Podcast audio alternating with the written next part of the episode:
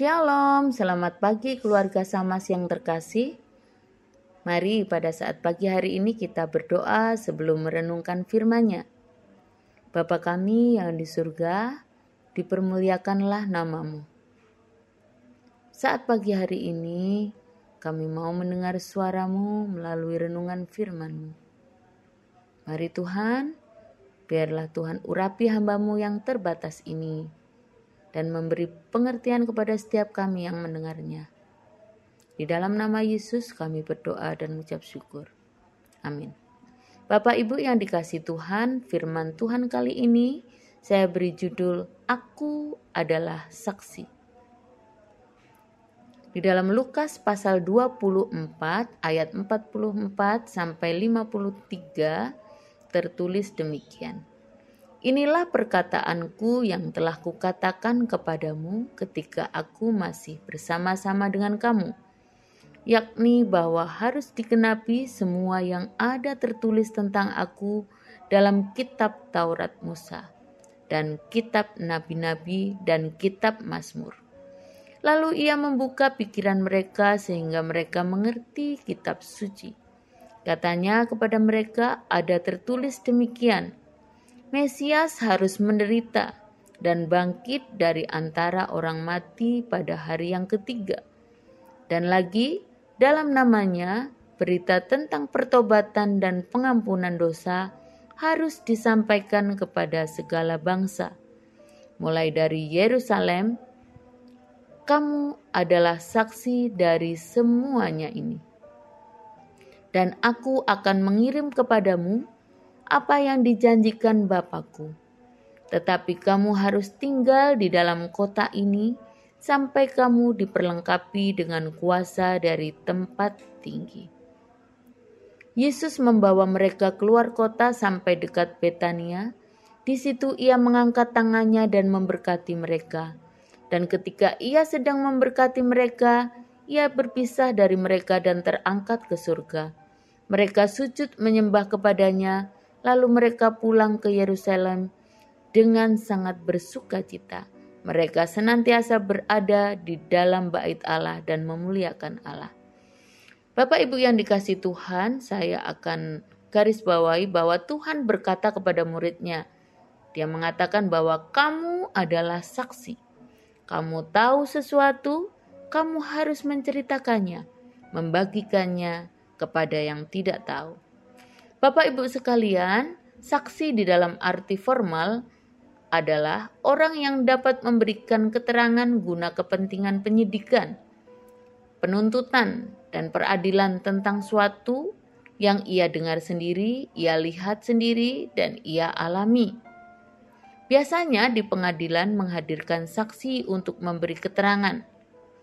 Saksi yang jujur dan kompeten akan berkata apa adanya karena disumpah tentunya.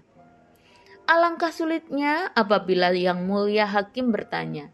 Biasanya kalau uh, di uh, pengadilan ada saksi, ada hakim dan lain sebagainya. Nah, alangkah sulitnya apabila yang mulia hakim bertanya, lalu saksi selalu menjawab saya tidak tahu, Yang Mulia. Apakah Anda pernah mendengar sesuatu tentang dia? Saya tidak tahu, Yang Mulia. Apakah Anda pernah melihatnya? Saya tidak tahu, Yang Mulia. Lah, ngapain kamu ke sini?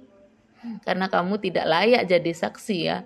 Bikin bingung para hakim nanti ya. Nah, biasanya saksi yang seperti ini tidak dipanggil lagi. Selain tidak mendapatkan manfaat, yang mulia hakim tentunya tambah pusing gitu ya. E, karena tidak mendapatkan jawaban apa pun informasi apa pun.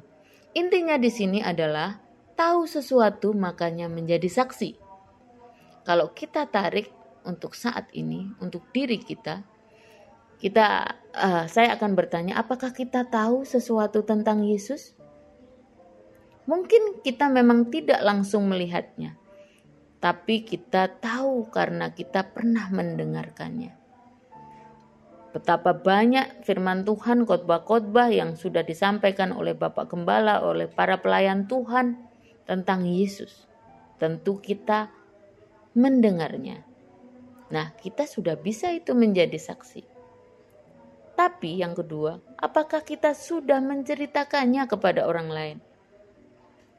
Membagikannya tentang apa yang kita sudah dengar. Atau kita cari aman deh dan mengatakan saya tidak tahu begitu. Bapak Ibu yang dikasih Tuhan yang ketiga, sebenarnya apa sih yang harus kita ketahui dan kita saksikan kepada orang lain? Yaitu berita Injil kata firman Tuhan. Nah Injil itu isinya apa? Tentang kehidupan Yesus. Tentang Mesias yang menderita, mati, sengsara karena kita. Lalu dia bangkit dari antara orang mati pada hari yang ketiga. Dan naik ke surga. Di dalam namanya, berita tentang pertobatan dan pengampunan dosa harus disampaikan. Jadi cerita tentang Injil, tentang Yesus Kristus. Lalu apa lagi? Ternyata bukan sampai di situ. Jadi bukan hanya sampai pada kehidupan Yesus yang kita ceritakan. Tetapi bagaimana Yesus mengubahkan hidup kita. Mengubahkan hidupku, mengubahkan hidupmu, mengampuni dan bahkan menyelamatkan kita. Kenapa sih? Kok nggak hanya Yesus saja? Nah, Yesus fisiknya sudah nggak ada di sini. Yang ada siapa? Ya kita gambar dan rupanya. Yang bisa menjadi saksi. Yang bisa meneruskan perjuangannya. Betapa cintanya luar biasa kepada kita. Betapa dia sampai rela mati menderita di kayu salib untuk menebus setiap kita dari dosa-dosa kita. Itu yang kita ceritakan. Setelah itu, keteladanan dari kita.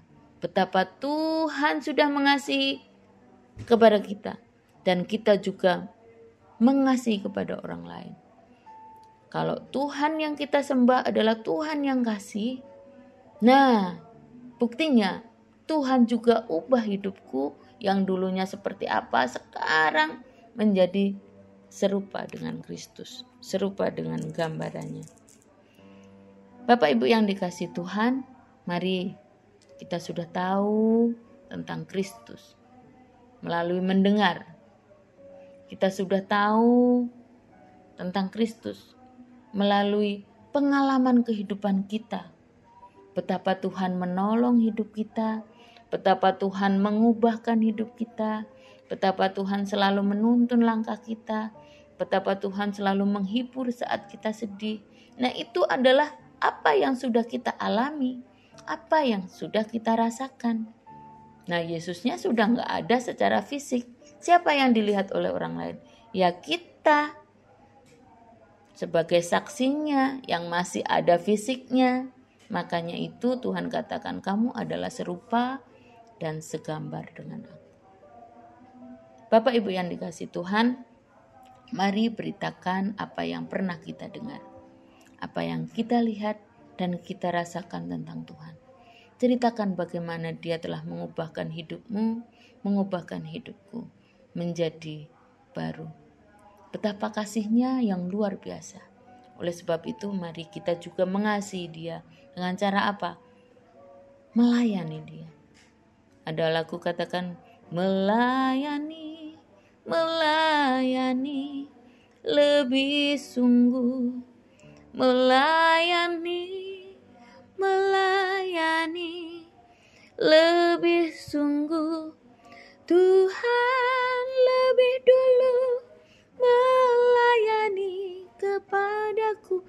Dia lebih dulu melayani, dia lebih dulu mengasihi sebagai contoh untuk kita. Nah, sekarang waktunya kita yang mengasihi dia, kita melayani dia. Amin firman Tuhan. Terima kasih Tuhan untuk firman-Mu saat pagi hari ini, mengingatkan kami untuk kami bisa menjadi saksi-saksimu di mana pun kami berada, menceritakan tentang kasih setia Tuhan, menceritakan tentang perubahan hidup kami karena Engkau. Terima kasih Tuhan dan menceritakan tentang penyelamatan yang begitu luar biasa yang Engkau sudah lakukan di atas kayu salib untuk kami. Di dalam nama Yesus Kristus kami berdoa dan mengucap syukur. Amin.